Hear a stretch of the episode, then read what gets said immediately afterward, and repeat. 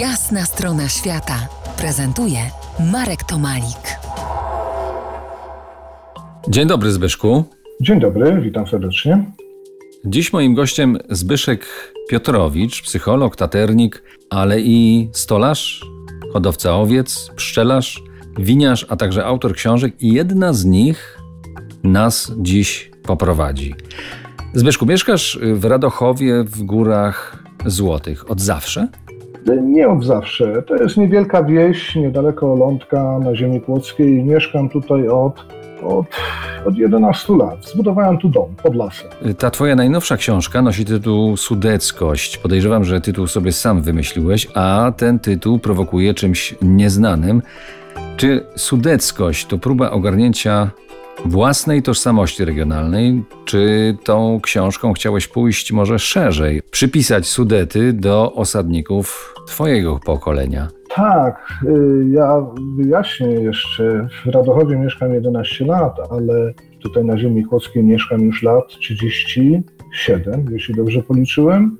A z Sudetami jestem związany w zasadzie od szóstego roku życia, bo to były moje pierwsze doświadczenia z górami. Wtedy to rodzice wyjechali na E, w czasy pod namiot i zwiedziliśmy wtedy Karkonosze. Ta sudeckość e, to jest coś, co ja w sobie identyfikowałem bardzo długo, bo nie potrafiłem tego nazwać, określić, a potem zajmując się właściwie nieco innym opracowaniem, chciałem napisać książkę, która by opowiadała o osadnikach, którzy się pojawiali na ziemi płockiej w latach 70., w drugiej połowie lat 70.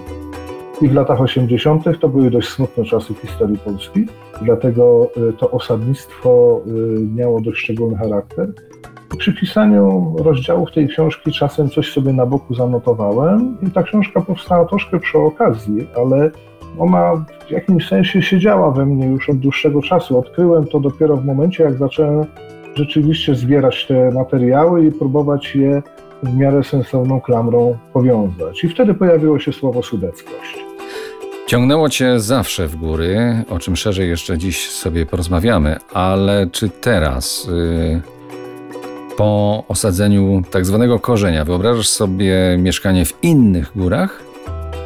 Tak, wyobrażam sobie, ale chyba najlepiej czułbym się y, właśnie tutaj. Sudety są specyficzne ze względu na, na swoją rzeźbę, y, krajobraz, architekturę, E, intrygującą przeszłość ze względu na ludzi, którzy tutaj zamieszkali, bo e, Sudety, o czym mało kto wie i mało kto pewnie zdaje sobie z tego sprawy, to były góry, które w 1945 roku były bez górali. Chciałem dodać tylko, że y, ludzie, którzy tutaj się osiedlili, którzy zdecydowali się tu mieszkać, to jest też jeden z walorów tego miejsca, który moim zdaniem świadczy o, o wyjątkowości tych gór. Za kilkanaście minut wrócimy do wyjątkowości Sudetów. Zostańcie z nami. To jest jasna strona świata w RMS Classic.